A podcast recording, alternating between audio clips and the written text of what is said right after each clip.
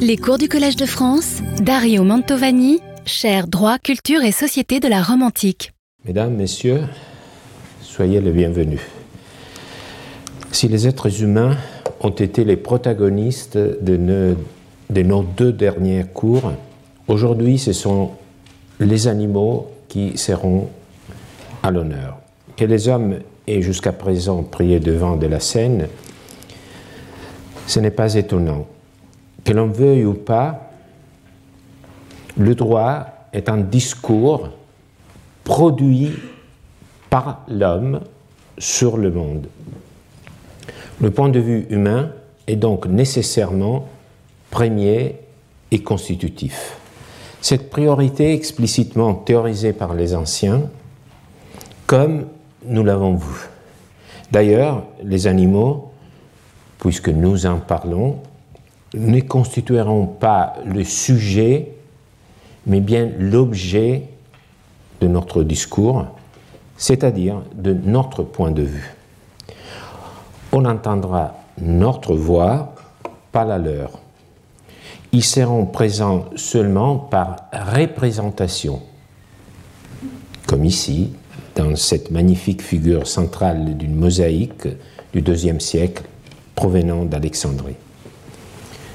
La philosophie, notamment la physique, est le plus développé des discours que les anciens ont produits sur les animaux et il a été repris par les juristes. Les juristes romains savent, et désormais on peut le dire, nous aussi, nous le savons, que la nature est une force innée qui traverse tous les êtres vivants leur inculquant des instincts qui guident leur comportement.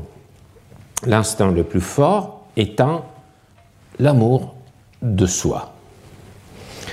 Les juristes pensent aussi que la nature dote l'homme et lui seul de ce qu'ils appellent la ratio naturalis, la raison naturelle qui lui permet de développer le sens de la justice, de s'associer, vivre ensemble. L'association, c'est-à-dire la société, est porteuse de droits. Il n'est pas nécessaire d'aller chercher cette vision ancienne dans des ouvrages un peu abscons comme les traités de philosophie ou les livres des juristes. Elle est répandue dès les premiers documents littéraires de la civilisation occidentale. On la retrouve énoncée par Hésiode avec la belle efficacité que donne la synthèse, donc à la fin du 8e siècle ou au début du 7e siècle avant Jésus-Christ. Il s'agit du poème Les travaux, les jours. Ces vers sont notamment tirés de la partie où Hésiode oppose deux genres de cités, la cité de la justice, Dike, et la cité de la démesure, hubris. Ô Persès, garde ces mots au fond de ton esprit. Écoute la justice et oublie à jamais la violence. Car pour les humains, le fils de Chronos, Zeus, a ordonné cette loi-ci, nomos, alors que pour les poissons, les fauves, les oiseaux ailés, il s'agit de se dévorer les uns les autres, puisqu'il n'y a pas de justice parmi eux, aux humains, Zeus a donné la justice de beaucoup, le meilleur des biens. Par ces mots d'Hésiode, nous nous rendons compte que le clivage entre les vivants remonte aux époques les plus anciennes de notre culture. Il convient de souligner que dans ces vers, c'est Zeus qui détermine la qualité des vivants, ayant donné seulement aux hommes l'essence de la justice. Nous pouvons suivre à travers les siècles cette pensée qui lie raison et divin, par exemple dans une épître de Paul avec son commentaire d'origine. Épître de Saint Paul apôtre romain, quand des païens qui n'ont pas la loi pratiquent spontanément ce que prescrit la loi, eux qui n'ont pas la loi sont à eux-mêmes leur propre loi. Ils montrent ainsi que la façon d'agir prescrite par la loi est inscrite dans leur cœur et leur conscience en témoigne, ainsi que les arguments par lesquels ils se condamnent ou s'approuvent les uns les autres. Alors, il ne s'agit pas ici euh, d'animaux, mais d'hommes seulement.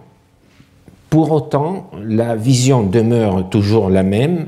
L'homme, lui seulement, est considéré comme doté d'un discernement inné entre le bien et le mal, qu'on appelle justice. Grâce à la raison, il peut devenir vertueux sans avoir connu la révélation du Dieu chrétien. Alors, deux aspects méritent d'être soulignés.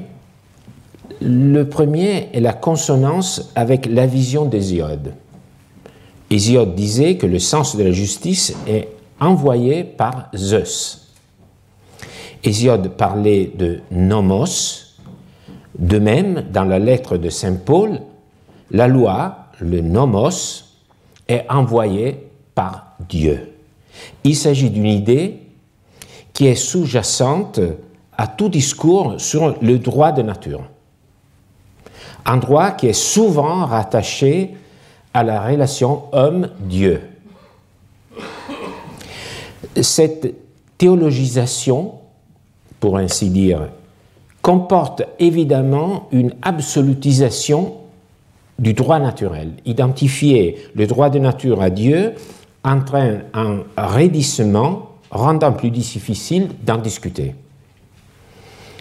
C'est au fond cette irrépressible propension à lier la nature à Dieu qui aujourd'hui encore fait que dans les discours publics, on opère un lien entre la religion et le droit naturel qui n'aide pas le dialogue. Pensons au débat autour du mariage entre personnes du même sexe. Le second aspect est plus subtil. Vous voyez qu'il s'agit de deux textes. Le premier est la lettre de l'apôtre Paul. Deuxième est le commentaire qu'en fait Origène, un théologien considéré comme le premier exégète de l'Ancien et du Nouveau Testament. Né à la fin du deuxième siècle après Jésus-Christ, est mort euh, à peu près euh, un, peu après 250 après Jésus-Christ. Il était euh, originaire d'Alexandrie en Égypte, la ville d'où venait l'emblème de la mosaïque avec le chien que je vous ai montré. Donc Origène écrivait en grec. Nous lisons son œuvre dans la traduction latine de euh, Ruffin euh, d'Aquilée, rédigé au IVe euh, siècle. Origène, donc l'auteur de ce commentaire, est plus ou moins contemporain d'Ulpien, tout petit peu plus jeune, mais presque un contemporain d'Ulpien, et semble être d'ailleurs mort à Tyr, qui est la ville natale d'Ulpien, pour vous montrer, euh, disons, les liens entre différents euh, champs euh, culturels. On peut dire que le commentaire que nous lisons ici d'origine a été écrit plus ou moins quand Ulpien écrivait que les esclaves sont, tous des hommes libres. Les propos que nous avons longuement commentés lors des séances précédentes.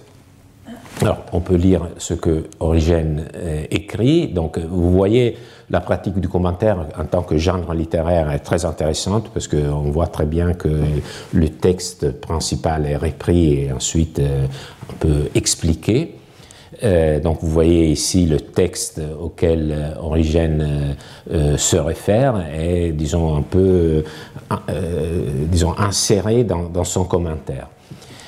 Et il dit, mais voici un grec, c'est-à-dire un païen, qui, puisqu'il ne possède pas la loi, se tient lieu de loi, montrant l'œuvre de la loi dans son cœur. c'est à peu près ce que Paul écrit. Mu par la raison naturelle, comme nous en voyons plus d'un parmi les païens, il observe la justice, conserve la chasteté, garde la prudence, la tempérance et la modestie. Donc, il y a deux différences, si on peut dire comme ça. D'abord qu'il euh, développe un peu qu'est-ce que cela veut dire euh, euh, voir la loi inscrite dans leur cœur à l'œuvre, c'est-à-dire devenir vertueux. Et devenir vertueux, les exemples, ce sont les, vertus, à peu près, ce sont les vertus euh, cardinal euh, de la théologie chrétienne. Justice, chasteté, prudence, tempérance, modestie. Donc à peu près, euh, ce sont les, vertus chrétiennes. Mais il y a un autre ajout, et donc étant un ajout, donc un petit écart par rapport à ce que Paul disait, c'est très intéressant parce que ça montre vraiment le commentateur à l'œuvre il, explique euh, ce que Paul dit, disant que euh, ces gens qui, n'ont pas connu la révélation chrétienne, mais qui ont euh, la loi dans, leur cœur, sont mus par la raison naturelle. Et donc, il arrive qu'ils observent la justice et les autres vertus. Ils sont mus par la raison naturelle. Et donc, nous reconnaissons cette locution qui nous accompagne, la raison naturelle. Qu'est-ce que cela veut dire? Cela veut dire que même dans cette réflexion théologique sur, euh, sur cette lettre euh, de l'apôtre Paul, euh, Origène utilise des concepts qui viennent de la philosophie grecque. Donc il y a un lien entre la réflexion, par exemple, stoïcienne et ces commentaires. Ces trois textes nous ont montré une ligne assez visible. D'abord chez Hésiode, puis chez Paul, enfin chez Origène. Elle traverse un millénaire entier. L'homme est doué des raisons, il se distingue par conséquent des bêtes. Les bêtes, dit Hésiode, privées des raisons, sont destinées à se consommer les unes les autres, alors que l'homme doit rester juste envers ses semblables, juste, la justice, fondée sur la raison.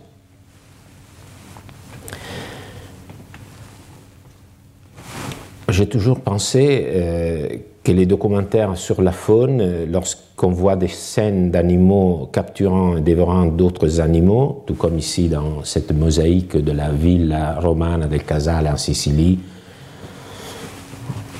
il n'y a pas de mots pour décrire la beauté de, cet endroit.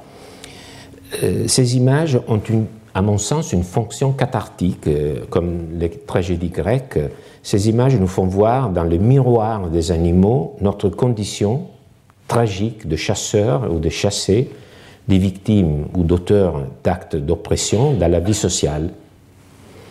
Et ainsi, nous nous consolons si nous sommes des victimes des violences, ou nous la légitimons si nous en sommes les auteurs. C'est au moins le sentiment que j'ai devant ce genre d'images.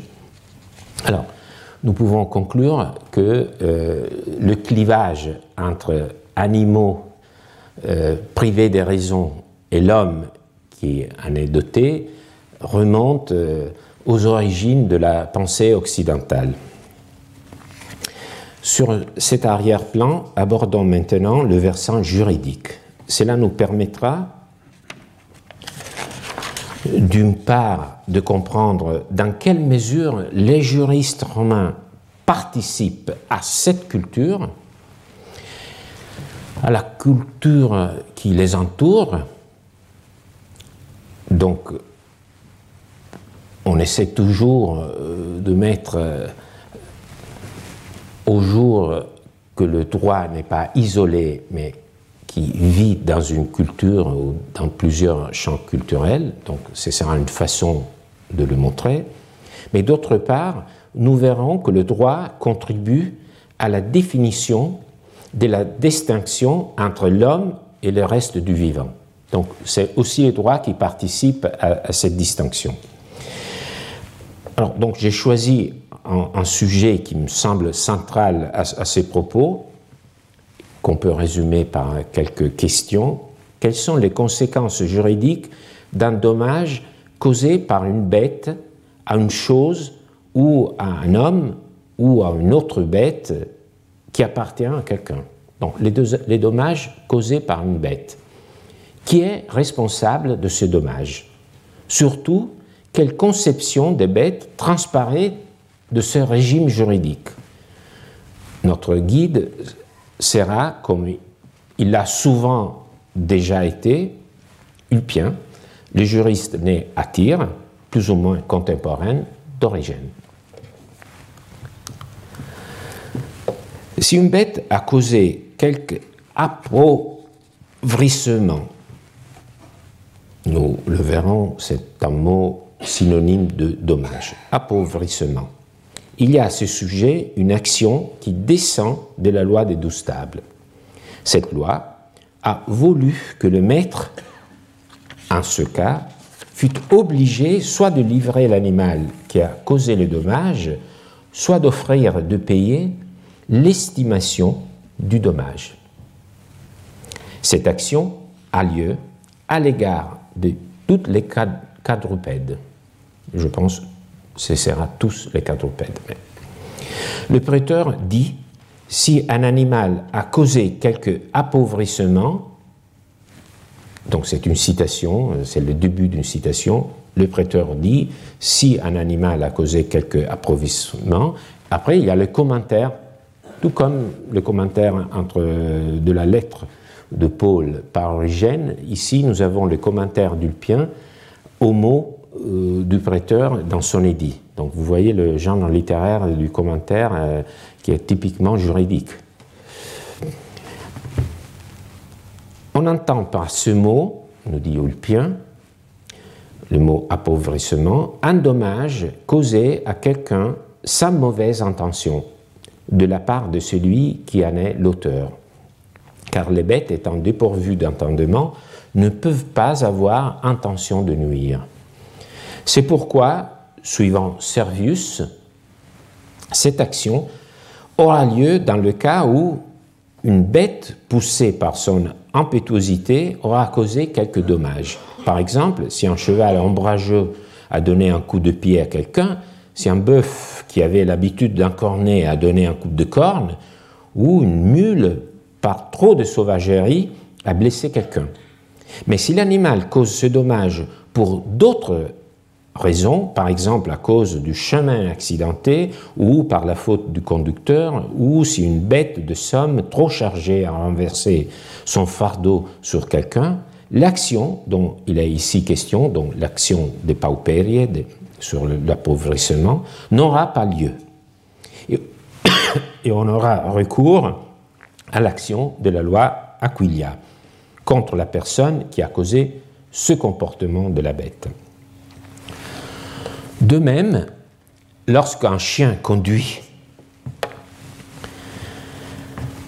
par quelqu'un s'échappe des mains de celui qui les conduisait et poussé par son âpreté cause un dommage à quelqu'un, si un conducteur plus exact eût pu le contenir plus fermement, ou s'il n'eût pas dû le conduire par ce chemin, l'action sur l'appauvrissement dont nous parlons n'aura pas lieu et celui qui conduisait ce chien sera tenu personnellement responsable selon la l'action modélée sur la loi Aquilia plutôt que directement selon cette dernière loi, évidemment, parce qu'il n'a pas causé les dommages par son corps, mais par l'intermédiaire du chien.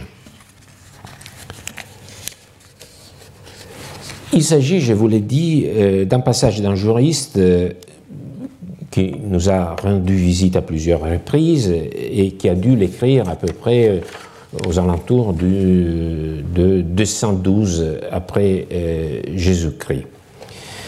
Donnons-en rapidement le cadre. Ulpien parle ici d'une action injustice spécifique. L'actio de pauperia, c'est la chose la plus difficile de, de, cette séance, donc de bien comprendre le nom de, cette action que, que, je vais parfois prononcer en latin, actio de pauperie, parfois en français, l'action sur l'appauvrissement. Euh,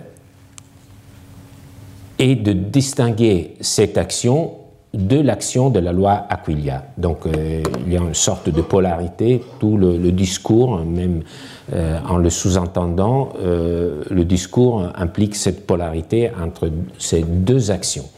Donc si on comprend ça, la plupart de, de l'explication est déjà acquise.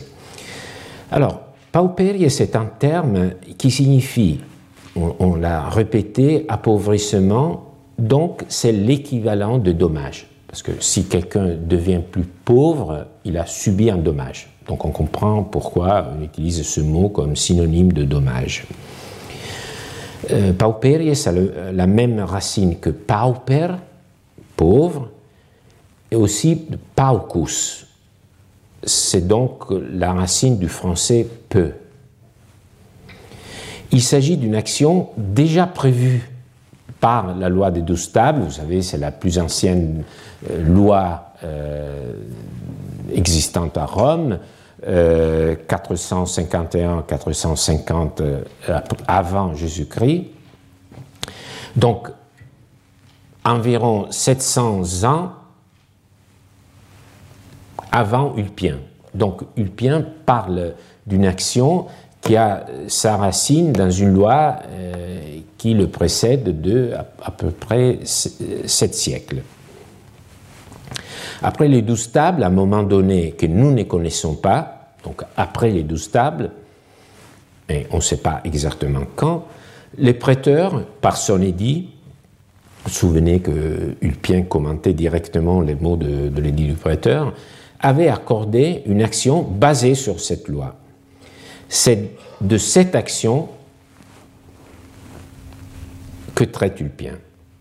Alors, c'est l'action des paupériers, et vous voyez que cette action prévoit que le propriétaire de l'animal a le choix de l'animal qui a causé un dommage, un appauvrissement à quelqu'un d'autre, euh, le, propriétaire de l'animal a le choix entre indemniser la victime en versant une somme d'argent équivalente au préjudice qu'elle a subi ou lui livrer l'animal. Donc livrer l'animal à la victime. Il a le choix. Il y a une autre action qu'on utilise dans le cas de dommage. C'est une loi très importante parce qu'elle a donné lieu à la responsabilité dite aquilienne, même dans nos droits contemporains. Donc c'est vraiment le fondement de la responsabilité civile. Et donc c'est une action beaucoup plus générale par rapport à l'action de Pauperie, euh, qui est délivrée en cas de dommage causé fautivement par quelqu'un, par un homme, et dont la sanction est le double du montant du préjudice, qui est calculé de façon variée, qui c'est pas important euh, d'entrer dans le détail. Mais ce qui est important, c'est que c'est une action qui punit le dommage causé fautivement par quelqu'un et dont la sanction est le double du montant du préjudice. Alors, la différence entre les deux actions est donc que dans le cas de l'action de Pauperie, le propriétaire peut se libérer de sa responsabilité en cédant l'animal. Évidemment, il le fera parce qu'il a la, possibilité aussi de, payer le montant du dommage. Donc, si l'animal a causé un dommage euh, vraiment euh, euh, minime, il peut garder l'animal et payer indemniser la victime. Mais il peut aussi euh, faire euh, des calculs, se dire euh, qu'il lui convient de livrer l'animal plutôt que de payer les conséquences de l'acte de l'animal. Donc vous voyez, c'est un régime plutôt favorable au propriétaire de l'animal. parce que le choix entre les deux possibilités. Donc il faut pour nous tout le problème de comprendre dans quel cas on accorde l'action de paupérie plus favorable au propriétaire de l'animal et dans quel cas on accorde l'action de la loi aquilienne qui est plus favorable à la victime. Donc ça, c'est à peu près le, problème. Mais en attendant, avant d'expliquer tout ça,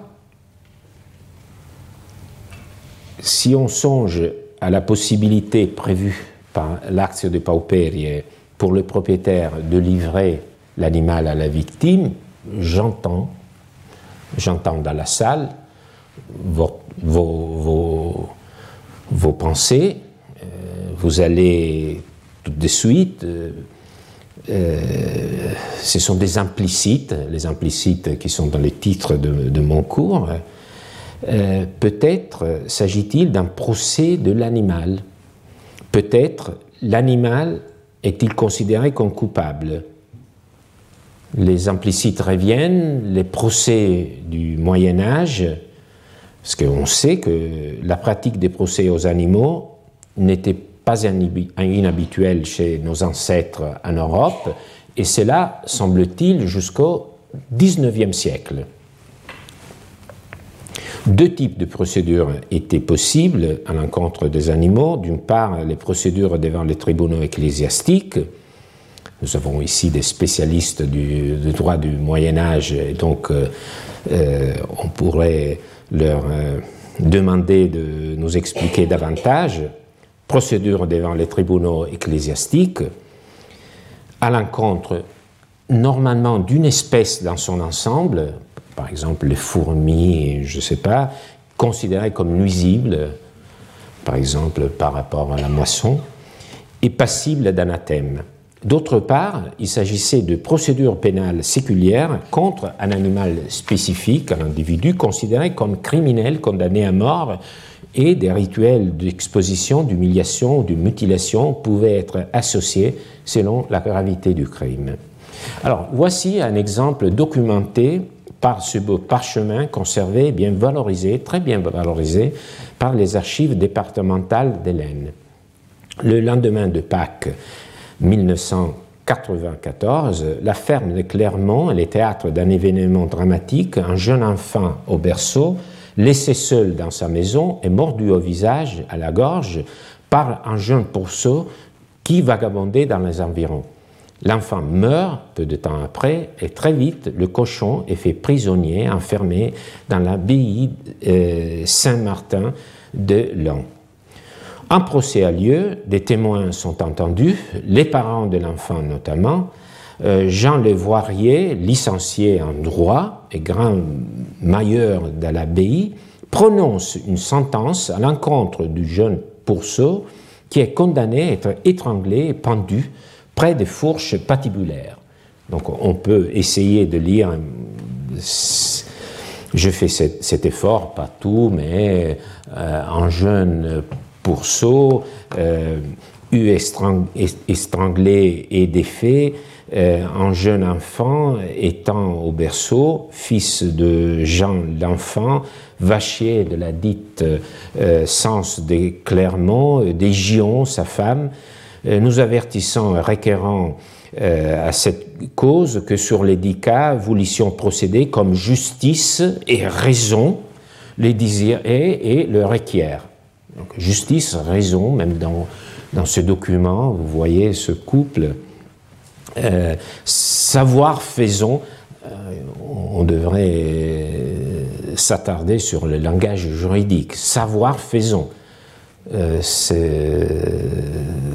l'ordre est inversé, on le retrouve aujourd'hui euh, un corps, savoir faisons, c'est tout un style, euh, que nous, ou à l'affirmation des dictes et que avons connu et su que le père et mère du dit enfant n'étaient coupables, euh, ni un culpe, tel que pour leur en faire ou donner un, un pêchement, un corps, ni un bien, nous en détestation et horreur du cas, afin d'exemplaires et garder justice avons dit, jugé, sentencié, prononcé, appointé le dit pourceau étant détenu prisonnier ou enfermé en la dite abbaye, sera par le maître des hautes œuvres pendu et stranglé en une fourche de bois auprès et joignant de fourches patibulaires ensuite. Donc il, a été, c'est la sentence, l'arrêt qui a été rendu euh, ayant comme coupable le pourceau, ce petit cochon. Alors vous voyez, c'est un, un, procès qui a comme euh, défendeur l'animal lui-même. Donc il n'y a pas de, il n'y a pas de, propriétaire de l'animal qui est mis en cause. On ne sait pas très bien si c'était un, animal qui était vagabond, c'était l'animal même des parents du, petit enfant, mais il n'y a pas un mot sur le propriétaire de, euh, de la bête, mais c'est un procès sur, euh, sur cet animal. Or, dans le cadre du droit romain, en cas pareil, on appliquerait l'action de pauperie, celle dont euh, nous sommes en train de, de parler, dont le contenu, donc l'issue du procès, serait très différent. L'acte de pauperie ne prévoit pas des procès d'animaux, il s'agit d'une affaire purement économique, patrimoniale. Le véritable responsable est le propriétaire de l'animal il a le choix entre indemniser la victime du préjudice subi, par exemple, blessure, ou remettre l'animal à la victime elle-même. Donc déjà l'alternative, vous le voyez très bien, déjà l'existence de cette alternative nous montre que ce n'est pas un procès contre l'animal, c'est un procès qui concerne le propriétaire de l'animal. Donc rien à voir avec l'idée de laisser l'animal à la vengeance de la victime, ce que des historiens du droit continuent de, répéter, mais vraiment parce que parfois on a l'impression que si on intègre dans le droit romain euh, des éléments, euh, disons, plutôt pittoresques, on, on les rend plus riches. À mon sens, on doit redonner au droit romain ce qui revient du droit romain. Ce n'est pas, pas qu'il faut euh, y ajouter des choses qui viennent d'autres époques. Alors, voyons les choses euh, sous un autre angle. Si un animal a causé un préjudice grave à un tiers, son propriétaire risquerait de devoir payer des grosses sommes d'argent pour réparer le préjudice lui donner la possibilité de livrer tout simplement l'animal à la victime et de régler ainsi ses comptes revient à limiter sa responsabilité. Elle n'ira pas au-delà de la valeur de l'animal lui-même. Donc si on livre l'animal, euh, le dommage que le propriétaire de l'animal causant le dommage va subir ne va pas au-delà de la valeur de l'animal lui-même. Mais justement, cette limitation de la responsabilité du propriétaire explique pourquoi l'acte de pauperie, comme nous allons le voir tout de suite, n'est accordé que dans des rares cas. Donc, comme il s'agit d'une responsabilité limitée, il faut limiter la possibilité d'exercer l'action d'appauvrissement, l'acte de paupérie, et dans la plupart des cas, ce sera l'action de la loi Aquilia qui sera délivrée. Une action qui a des conséquences plus lourdes. Revenons donc au texte d'Ulpien. Il commence par dire que l'action de paupérie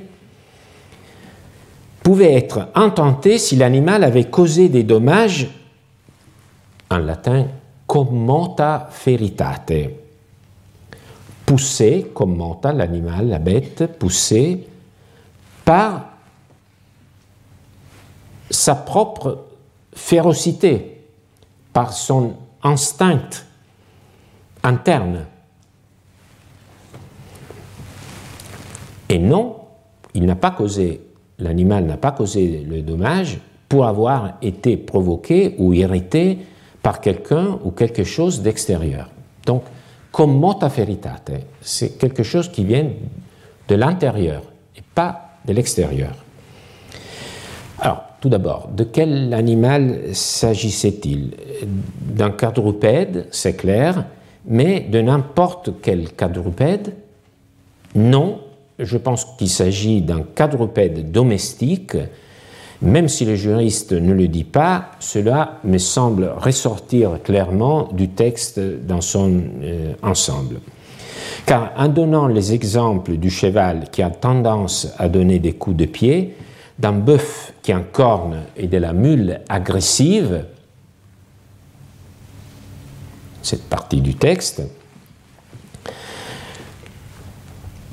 Servius, en donnant ces exemples, Servius, c'est pas n'importe qui, c'est le juriste ami de Cicéron, euh, et donc vous voyez qu'Ulpien mentionne un avis de Servius, ami de Cicéron, mais Ulpien, il écrit au début du IIIe siècle, Servius est mort à la fin, à la moitié du premier siècle avant Jésus-Christ. Donc il y a presque trois siècles entre les deux. Ça montre la continuité, cette solidité, si vous voulez, du droit romain même s'il s'agit d'un droit qui naît de, cet agonisme entre les juristes qui donnent des avis, des opinions, qui discutent, qui, qui remet en cause, mais à la fin, il y a une stabilité qui est assez exceptionnelle, euh, disons, dans la, dans la durée. Donc, Servius pensait à des animaux appartenant à une espèce domestiquée, un animal qui n'était pas agressive et dont on ne s'attendait pas à ce qu'il fasse du mal. Et pourtant, ça c'est un peu le, mystère, dans un cas donné, bien évidemment, un animal de ce genre, duquel on ne s'attend pas qu'il fasse du mal, a bien causé un dommage, poussé par son instinct. Alors, Ulpien, comme nous, euh, se rend compte que le principe qu'il a posé est assez difficile à définir, de limiter, même à comprendre. Donc il y a un animal domestique qui normalement ne devrait pas causer du dommage, mais quand même il a causé euh, un tort, un dommage. Et il l'a fait à cause d'une impulsion interne, non pas parce qu'il a été sollicité. Il nous semble que Ulpien nous demande d'entrer dans l'esprit de l'animal. C'est là qu'on voit, au contraire, le poids du regard humain. Car c'est toujours le point de vue des hommes sur les animaux qui compte. Et c'est pourquoi la façon de procéder du juriste, à mon sens, mérite d'être illustrée. Je la trouve impressionnante dans sa logique. Alors, d'abord, euh, Ulpien nous dit qu'on peut le regarder de l'extérieur. On peut regarder l'animal de l'extérieur, parce que dans, ces cas, ce sont les, exemples portés par, euh, Servius, euh, c'est un animal qui, bien que appartenant à une espèce domestique, cheval, bœuf, avait déjà auparavant, avant de causer tort, euh, l'habitude de s'emballer, le cheval qui botte souvent, le bœuf qui a la mauvaise habitude d'encorner. Disons que c'est une notion de prévisibilité prévisibilité humaine, bien évidemment, qui est ici prise en compte. On pouvait déjà se rendre compte que c'était quelqu'un par le, disons, par son comportement précédent, euh, que lorsqu'il a causé dommage, c'est ça qui compte. On, se rappelle, quelqu'un va, va, dire, oui, mais c'était un animal qui avait déjà cette mauvaise habitude. Et donc, par le biais de l'habitude, on se dit, aujourd'hui, quand il a causé dommage, c'était justement parce qu'il a quelque chose d'interne qui l'a mu. Donc vous voyez, on entre dans l'esprit de l'animal par le biais de son histoire. C'est une histoire dont c'est l'homme qui se rappelle.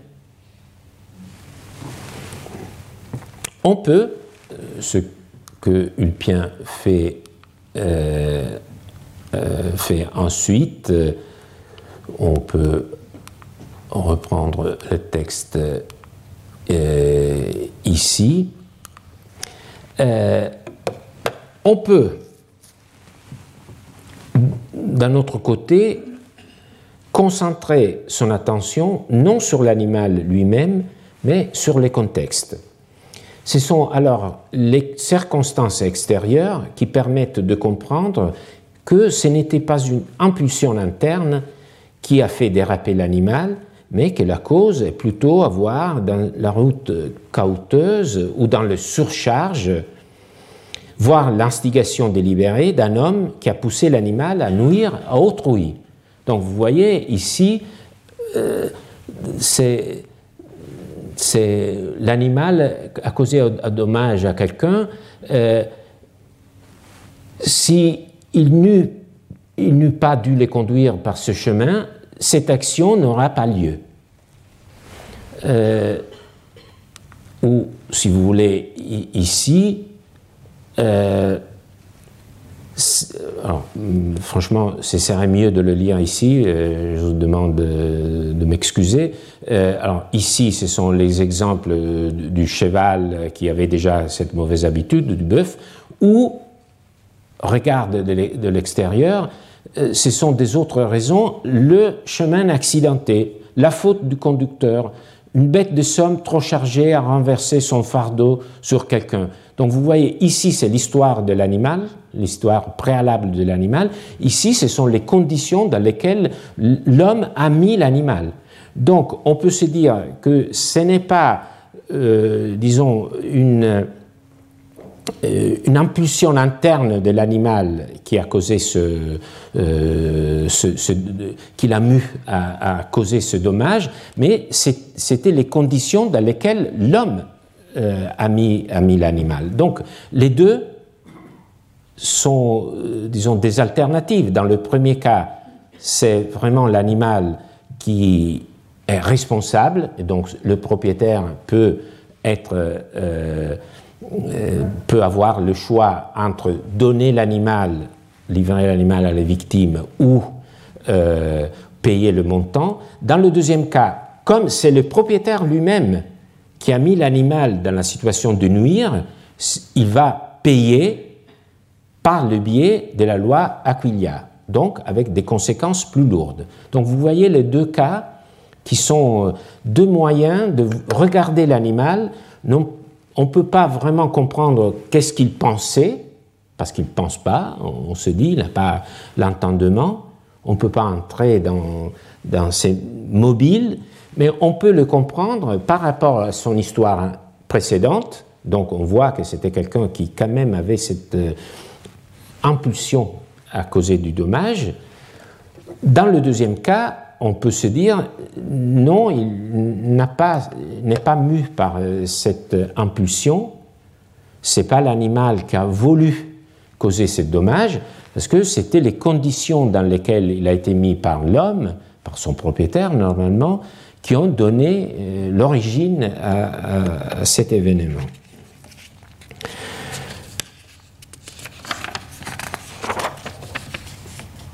Alors, tout cela amène Ulpien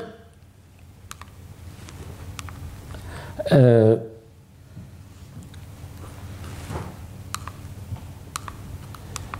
euh, au cas, alors vous avez compris que avec les.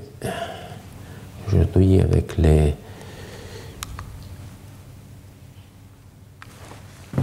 Les diapos, c'est un peu plus compliqué que d'habitude.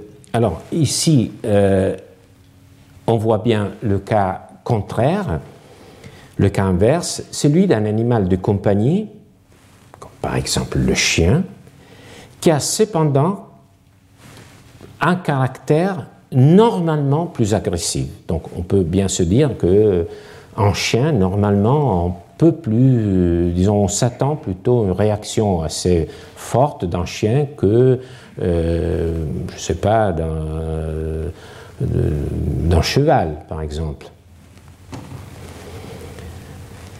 Il est évident que le propriétaire qui promène son chien à travers Rome, si le chien tire sur sa laisse, s'enfuit et cause des dégâts, ce propriétaire ne peut pas dire que ce qui s'est passé était imprévisible. Il ne peut donc pas se décharger de sa responsabilité tout simplement en remettant le chien à sa victime. Au contraire, il devra répondre sur la base de la loi Aquilia en payant le double de la valeur des dommages causés par le chien qu'il n'a pas surveillé correctement.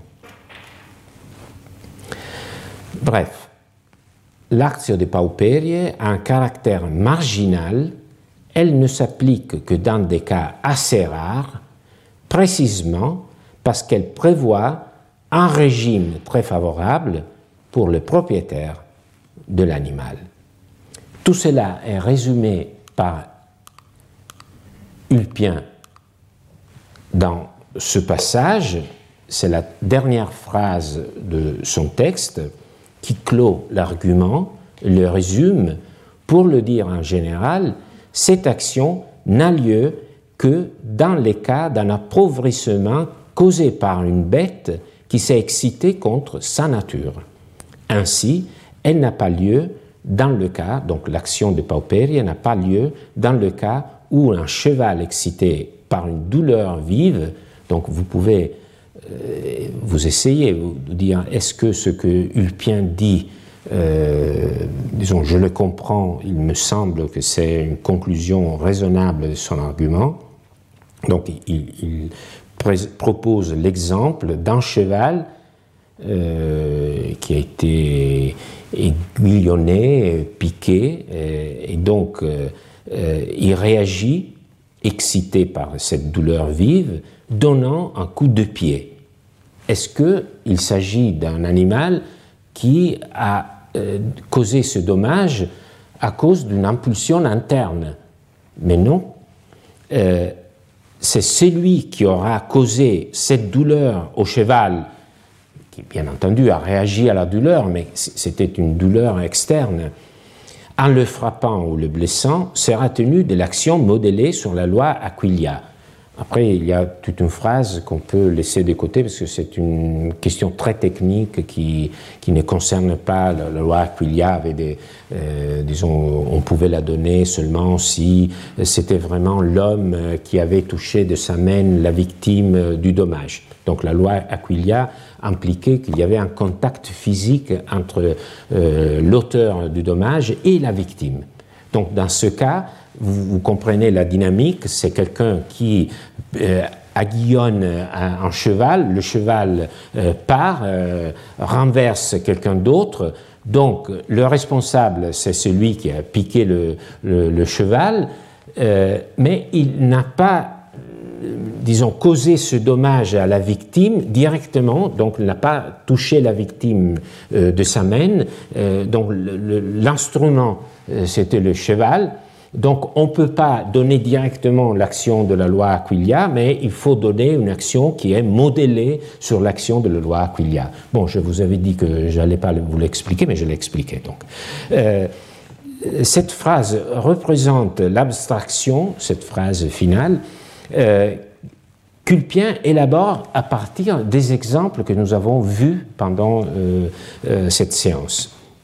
Il passe ici des cas euh, individuelle euh, à une règle plus générale. Cette façon de dicter des règles, je pense que vous, comprenez cette règle de façon assez, euh, disons, familière. Vous, l'entendez comme si c'était quelque chose qui n'a rien du point de vue du style, n'a rien de surprenant. euh, cette action n'a lieu que dans les cas d'un appauvrissement causé par une bête qui s'est excitée contre sa nature. Donc c'est une phrase qu'on pourrait trouver même dans, une loi. C'est la, sorte de... c'est le langage juridique, le langage des règles. Euh, alors seulement que dans, dans une loi contemporaine, euh, nous n'avons pas la chance, comme nous l'avons eu ici, de voir le parcours qui conduit des cas d'espèce jusqu'à la règle. Nous avons seulement la règle et c'est un peu difficile de comprendre pourquoi une règle donnée a été établie. Ici, nous voyons tout le parcours qui a amené le, juriste à formuler une règle générale à partir d'un ensemble de cas qu'il a bien euh, évalué, il a différencié et à la fin, il a réuni tout, son raisonnement dans une règle. Donc vous avez vu les cas d'espèce, vous avez vu le raisonnement et vous avez vu à la fin euh, l'élaboration d'une règle. Donc vous voyez, les juristes romains ont tout euh, l'outillage euh, possible d'un juriste. Le juriste qui interprète, le juriste qui pose des règles, et le juriste qui est euh, à même de formuler même les règles.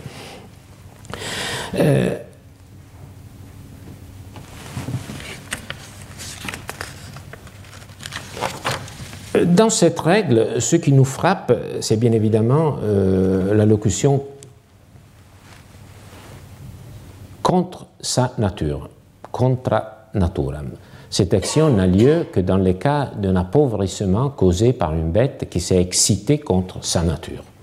Contre sa nature. Bien évidemment, ça, ça nous frappe parce que c'est un cours euh, qui concerne le droit à la nature. Donc, euh, toutes les fois que nous retrouvons le mot, euh, c'est vraiment quelque chose sur lequel, sur laquelle il faut s'arrêter. Mais il y a une raison euh, ultérieure. Nous avons du mal à relier cette locution contra naturam à ce que le juriste a dit tout à l'heure, au cas précédent. Il devrait s'agir de la règle qui fait le résumé des cas précédents. On avait vu que c'était l'animal qui était soumis à l'acte de paupéri était celui qui avait mm, été, s'était excité de, de, de, de soi-même, c'était pas quelqu'un qui avait été, il n'y avait pas été une impulsion externe qui l'avait euh. Alors, mm, s'agit-il ou non des pulsions internes d'un animal ici euh, donc d'impulsion qu'on aurait tendance à appeler naturelle et pas contre nature.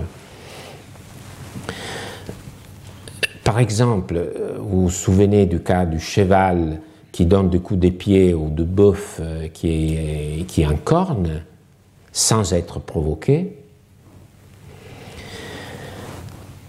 À bien y réfléchir, en effet, la règle que pose Ulpien est impeccable. En disant contre nature, il se réfère à l'espèce de l'animal. Donc, non pas à l'animal en tant qu'individu. Chacune espèce, chaque espèce possède un caractère plus ou moins agressif si un animal appartenant à une espèce tranquille cause un dommage, cela signifie donc que cet animal agit contre sa nature, contre naturam. Il agit individuellement contre la nature de son espèce. Le même principe énoncé par les instituts du Justinien. Les instituts du Justinien, ce sont un manuel rédigé par l'empereur Justinien à la même époque du digeste, mais c'est un manuel qui se fonde sur euh, des extraits de, des écrits des juristes de l'époque, d'Ulpien, de, Gaius, notamment beaucoup s'appuie beaucoup sur les instituts de Gaius.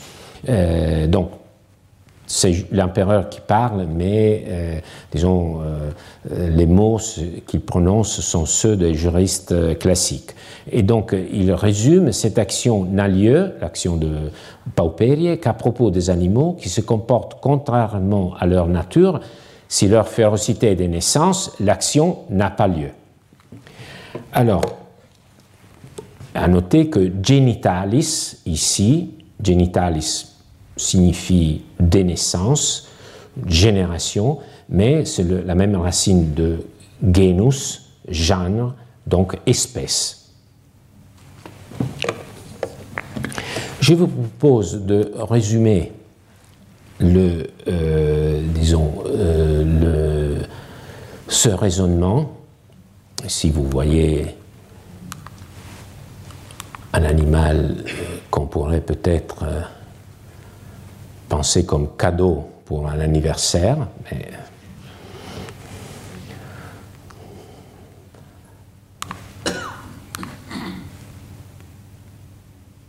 Est-ce que ce que nous venons d'entendre pose des jalons pour une éthologie juridique? Alors, je résume ici d'abord les cas que nous avons lus dans, dans. Alors, d'abord, oui, l'action de pauperie est donnée lorsqu'un animal domestique, normalement non agressif, poussé par une impulsion agressive interne,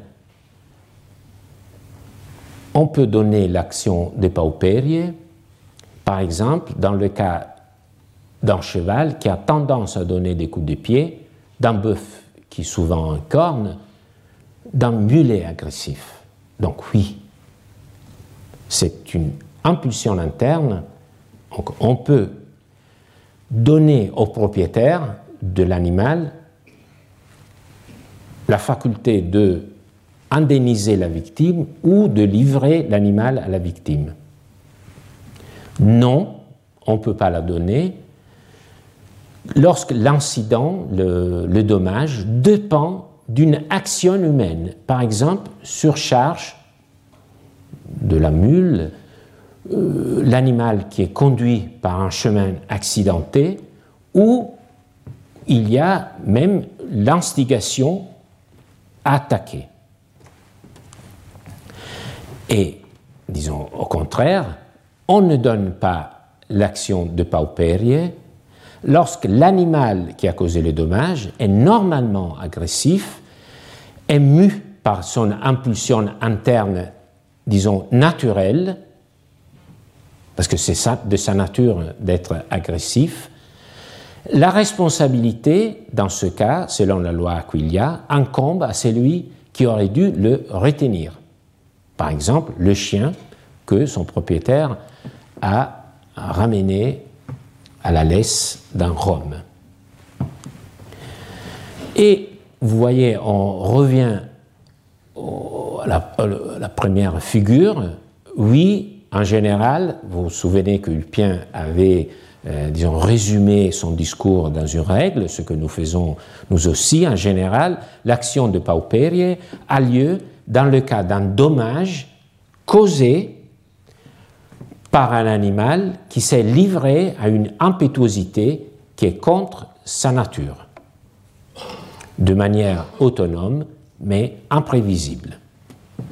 Par exemple, lorsque un cheval est simplement brossé, mais il euh, euh, s'est livré à une impétuosité qui est contre sa nature. Donc un cheval qui est simplement brossé et qui, dans un coupe de pied, on peut euh, donner l'action de paupérie.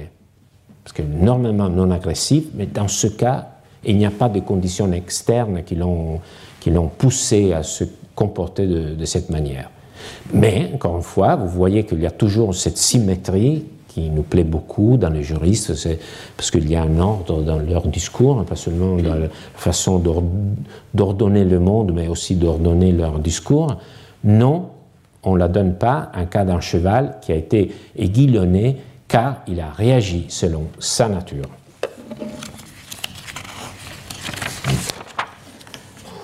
Alors, À ce stade, tout semble retrouver sa cohérence, s'éclairer, trois conclusions s'enchaînent l'une après l'autre. La première est que ce régime juridique est sous-tendu par une éthologie, une compréhension du comportement animal. Tout d'abord, les animaux domestiques sont distingués des animaux non domestiques. Donc, l'action de Pauperie, on la donne seulement dans le cas des, des, animaux domestiques. Ensuite, les animaux domestiques étaient traités différemment selon leur nature, normalement non agressive ou agressive. Second point, Ulpien est conscient que l'animal ne commet pas de mal intentionnellement. L'animal est dépourvu d'entendement, il ne possède pas de discernement, il ne connaît pas la justice et ne peut donc pas commettre d'injustice. D'où le fait qu'il choisit non pas le mot damnum, qui est souvent lié à l'idée d'intentionnalité, mais il choisit plutôt le, terme appauvrissement, pauperies.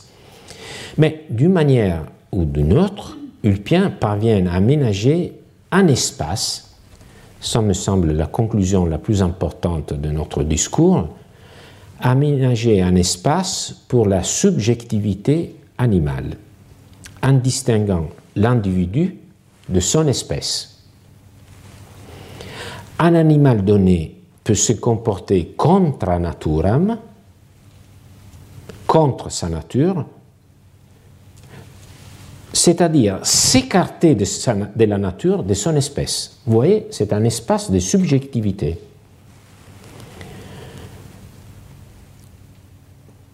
Un espace d'autonomie, si vous voulez. Même si cet espace, cette marge, n'est certainement pas comparable à l'autodétermination humaine fondée sur la nature. Dans le méandre du droit, un minimum de reconnaissance de la singularité de chaque animal émerge donc. Cette singularité prend en compte la psychomotricité qui distingue radicalement les animaux, aussi bien des choses inanimées que des choses artificiellement animées. Nous arrivons au troisième aspect de ce raisonnement, son accomplissement et son objectif alors qu'il nous semblait, je viens de le dire, que la nature prenait le dessus, Culpien s'est plié à faire entrer l'éthologie dans le monde du droit, c'est à nouveau le droit qui reprend le contrôle, qui fait la loi, pour ainsi dire. Car cet espace d'individualité de l'animal est au fond si réduit qu'il limite en fait fortement l'application de l'axe de Pauperie. Il sert donc, il sert donc les intérêts économiques en jeu. Le propriétaire d'un animal domestiqué doit être conscient que si son animal cause un dommage à un tiers, c'est lui, le propriétaire, qui risque le plus souvent d'en subir des graves conséquences économiques, car il sera responsable non pas au titre de l'acte de Pauperie, qui c'est donc dans ce cas marginal de l'animal qui, contre sa nature, cause le dommage, mais il va en répondre au titre de la loi Aquilia qui l'oblige à payer le double des dommages. Pour ne pas subir l'actio legis Aquilia, il devra démontrer que son animal domestique agit contre nature.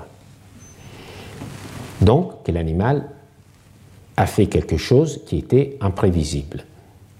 Pour résumer tout cela, l'espace des singularités accordé à l'animal apprivoisé est utilisé par les juristes comme l'élément d'un régime juridique dans lequel ils évaluent avant tout les intérêts économiques des parties. Quand je dis intérêts économiques, c'est pas la même chose de dire que c'est la réduction de l'animal à marchandise.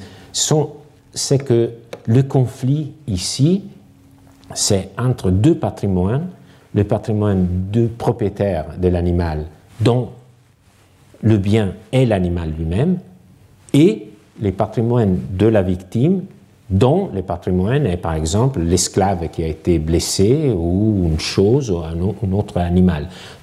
Ce n'est pas comme dire que ce sont des intérêts économiques euh, qui, qui sont euh, mis en avant, c'est que le regard du juriste porte sur euh, ces aspects patrimoniaux.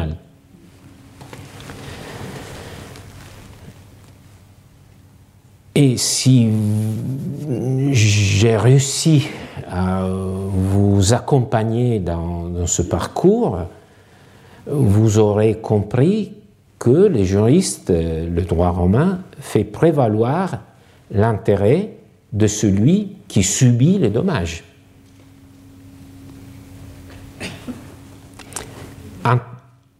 Et traite, le droit romain traite plus sérieusement c'est lui qui, d'une manière ou de l'autre, a causé le dommage, fût-ce par l'intermédiaire de l'animal. Après tout, le propriétaire de l'animal qui en tire profit doit en supporter les risques. C'est le principe de l'équité. Cujus commoda eius et incommoda, qui bénéficie d'une situation, doit également en supporter le poids. Pour terminer, je voudrais présenter de façon plus que rapide un dernier texte, toujours tiré du commentaire d'Ulpien sur l'axe de Paupéry. C'est le passage qui suit directement euh, le texte que nous venons de lire. Cette action de Paupéry n'a pas lieu à l'égard de bêtes sauvages. C'est pour ça que je vous dis qu'auparavant, euh, il s'agissait d'animaux domestiqués. Bêtes sauvages à cause de leur férocité naturelle. Ainsi, si un ours euh, qui s'échappe cause un dommage à quelqu'un, son ancien maître n'en est pas responsable parce qu'on cesse d'être le maître d'une bête sauvage de qu'elle s'est échappée. Conséquemment, si j'ai tué cet ours, son corps est à moi.